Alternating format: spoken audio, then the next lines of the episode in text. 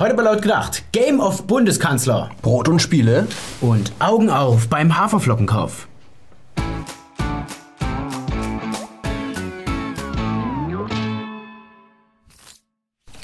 Die Geschlechterforschung hat in den vergangenen Jahren erhebliche Fortschritte gemacht. So wissen wir heute zum Beispiel, dass Männer öfter Opfer von Hundeangriffen werden. Frauen bekommen statistisch gesehen öfter Medikamente vom Arzt verschrieben. Aber auch im Alltag begegnen uns die Ergebnisse der Geschlechterforschung. Manchmal sind wir uns dem gar nicht bewusst. Wie beispielsweise beim Einkaufen. Der Herren-Einwegrasierer, hier in Blau, kostet bei DM 13 Cent. Exakt derselbe Einwegrasierer in Pink, also für die Damen, kostet 17 Cent. Das ist ein Preisunterschied von immerhin 30 Prozent. Und das, obwohl nur die Farbe unterschiedlich ist. Beim Gender Pricing geht es darum, dass die geschlechtsspezifischen Preisgrenzen ausgelotet werden. Und Frauen sind in der Regel bereit, mehr zu zahlen. Ja, während wir Männer ein 1000 in 1 Shampoo kaufen, mit der man sogar die hartnäckigsten Kalkverschmutzungen äh, hier weglösen kann, legen Frauen besonders viel Wert auf eine ansprechende Verpackung.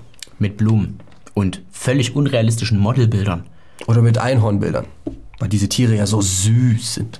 Sweet. Pink fluffy unicorns dancing on rainbows.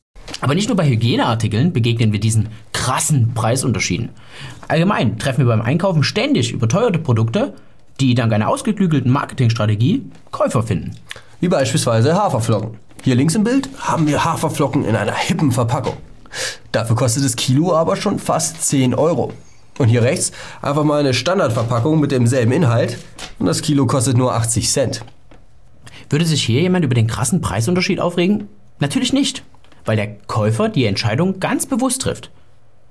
Er ist bereit, mehr, wesentlich mehr, für dasselbe Produkt zu bezahlen.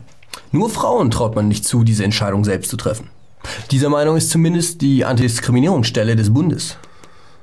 Das Gender Pricing ist also eigentlich nicht mehr als ein praktischer IQ-Test. Die Ära Merkel nähert sich dem Ende. Bereits 1998 verkündete die heutige Bundeskanzlerin, ich möchte irgendwann den richtigen Zeitpunkt für den Ausstieg aus der Politik finden. Ich möchte kein halbtotes Wrack sein, wenn ich aus der Politik aussteige. Der richtige Zeitpunkt scheint aber noch nicht gekommen zu sein. Weitere vier Jahre Bundeskanzlerin Angela Merkel. Und danach soll dann aber definitiv Schluss sein. So hört man es zumindest aus dem Umfeld der 63-jährigen vitalen Politikerin, die sich unabhängig und absolut frei von ihrem Umfeld entscheidet. Ja, aber was soll und vor allem wer soll denn überhaupt danach kommen? Ja, Kritiker sagen ja, dass Angela Merkel alle unliebsamen Konkurrenten, naja, eliminiert hätte. Und auch in ihrem Umfeld immer mal den einen oder anderen ablaufen lässt. Ein potenzieller Anwärter für die Nachfolge ist Jens Spahn. Er gilt als das konservative Gesicht der Union und hat bereits in seinem Leben mehr gearbeitet, als er im Gefängnis gesessen hat. Nach der Ausbildung hat er wenige Monate bei der Immobilienbank Münster durchgehalten. Von da folgt dann schnell der Wechsel in die Politik. Denn hier, so wusste Spahn schon damals, kann er eindeutig mehr verdienen. Während er Mitglied im Gesundheitsausschuss war, war er auch gleichzeitig Inhaber einer Lobbyagentur für Pharmaunternehmen mit dem Namen Politas. Als er dann Staatssekretär im Finanzministerium war, entwickelte die Firma Pariton, an der Spahn auch beteiligt war, Software für Steuererklärungen. Gegen das Unternehmen liefen in der Vergangenheit bereits Ermittlungen des Finanzamtes. Dieser adrette junge Mann ist wirklich raffiniert. Was spricht sonst noch für Jens Spahn als neuen Kandidaten? Boah, ja, vielleicht, dass er Mitglied der Atlantikbrücke ist. Und dass er bereits zu einer Bilderberger Konferenz eingeladen wurde. So, so. Jens Spahn als neuen Kandidaten für das Amt des Bundeskanzlers. Aber da er bei Merkel nicht so besonders gut in der Gunst steht, schätze ich seine Chancen als relativ gering ein. Alex Malenki, Politikexperte. Seit 2018. Eine weitere heiße Kandidatin ist Ursula von der Leyen, im Volksmund auch Flintenuschi genannt. Ja, aber gut, wo ich mich bei der mal frage, wie die es da hochgeschafft hat. Na gut, aber sie greift durch, das muss man ihr lassen. Ich meine, wer hätte vor ein paar Jahren bei einem familienfreundlichen Unternehmen an die Bundeswehr gedacht? Ja. Dank äh, hier Flintenuschi verbindet man mit der Bundeswehr heute Schützenpanzer, die auch für hochschwangere Soldatinnen geeignet sein müssen. Und Flüchtlingshilfe. Ja, okay. Die Zeiten von Waffen, Krieg und ungenießbarem Bundeswehren, die sind vorbei. Woran Männer sich jahrzehntelang die Zähne ausgebissen haben. Ja, das regelt Uschi einfach im Handumdrehen. Ja, und im Gegensatz zu anderen Politikern ist von der Leyen auch nicht beratungsresistent. Wo sie nur kann, zieht sie Berater zu Rate. und scheut weder Kosten noch Mühen. Ja, Mühe hätte sich die gute Ursula lieber mal bei ihrer Promotion geben sollen. Da hat sie nämlich anständig abgekupfert. Und weil der wissenschaftliche Gehalt noch ausreichend war, hat sie ihren Titel behalten können. Ja gut, aber da es bei der Tätigkeit als Bundeskanzler nicht um Können oder Entscheidungen geht, sehen wir unsere Flinten-Uschi als ernsthafte Mitspielerin im Spiel um den Thron. Die letzte Kandidatin kommt aus dem Saarland. Was im Saarland? Hast du ein Problem im Saarland? Honecker, Lafontaine, Maas, Joffrey. Ja, aber das Saarland hat auch mehr zu bieten. Zum Beispiel die beliebteste Ministerpräsidentin der Bundesrepublik. Annegret Kramp-Karrenbauer. Aber Annegret Kramp-Karrenbauer ist doch schon in Vergangenheit durch rechtes Reden und linkes Handeln aufgefallen. Also, die will ja zum Beispiel einen härteren Umgang mit Asylbewerbern.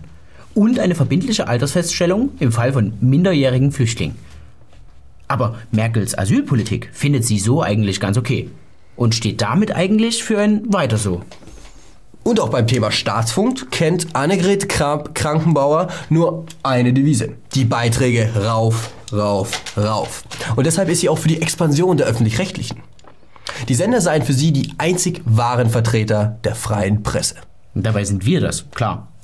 Der Staatsfunk sei, Zitat, frei von wirtschaftlichen Interessen und politischer Steuerung in die eine oder andere Richtung. Nichtstaatliche Vertreter der Presse sind für sie suspekt. Ja, das hört sich jetzt erstmal nach einem ziemlich kruden Blick auf die Wirklichkeit an. Aber sie füllt die Fußspuren von Angela Merkel bisher definitiv am besten. Deshalb ist sie für uns die Kandidatin mit den größten Erfolgsaussichten. Profifußballer verdienen Millionen. Manche sogar mehr als 10 Millionen Euro im Jahr. Und dieses Geld stammt teilweise aus öffentlichen Mitteln. Denn der Profifußball wird in Deutschland subventioniert. Schließlich interessieren sich auch Millionen Deutsche für den Fußball. Und Fotos mit Fußballprofis kommen beim Bürger richtig gut an. Das weiß nicht nur Angela Merkel. Doch in manchen Städten ist die Abhängigkeit zwischen Politik und dem Fußball besonders stark. Das zeigt sich zum Beispiel beim ersten FC Kaiserslautern. Die sind momentan auf dem letzten Tabellenplatz der zweiten Bundesliga und somit im Keller des Profigeschäfts. Genauso wie die SPD. Vergleicht man die Platzierung des ersten FC Kaiserslautern mit dem Abschneiden der SPD bei Wahlen, dann ergibt sich da ein direkter Zusammenhang. Für Kaiserslautern sieht es also nicht besonders rosig aus. Und in den kommenden Jahren wird sich das vermutlich nicht ändern. Bye, bye, SPD, say goodbye. 2003 war der FCK faktisch pleite. Die einzige Lösung schien der Verkauf des Fritz-Walter-Stadions. Dafür hat sich aber kein Investor gefunden. Also hat man eine Stadiongesellschaft gegründet und das Stadion für 56 Millionen an die Gesellschaft verkauft. Der einzige Gesellschafter? Ah, die Stadt Kaiserslautern. Die Sozialdemokraten setzen sich gegen geltendes Haushaltsrecht durch. Schließlich waren sie damals auf dem Höhepunkt ihrer Macht und heute rächt sich das bitter. Die Stadt Kaiserslautern will nun die Grundsteuer anheben, um dem abstiegsbedrohten Fußballverein die Möglichkeit zu geben, weiter Fußball spielen zu können. Bravissimo. Ja, Freunde, die Sendung ist schon wieder vorbei. Schreibt uns doch mal in die Kommentare, wer Merkels Nachfolger wird. Abonniert die Sendung, kommentiert, teilt und wenn ihr Alex Malenki weiterhin beim Blockflötenspielen zuhören wollt, dann werdet Patreons oder Paypals. Freunde, haut rein, bis nächste Woche.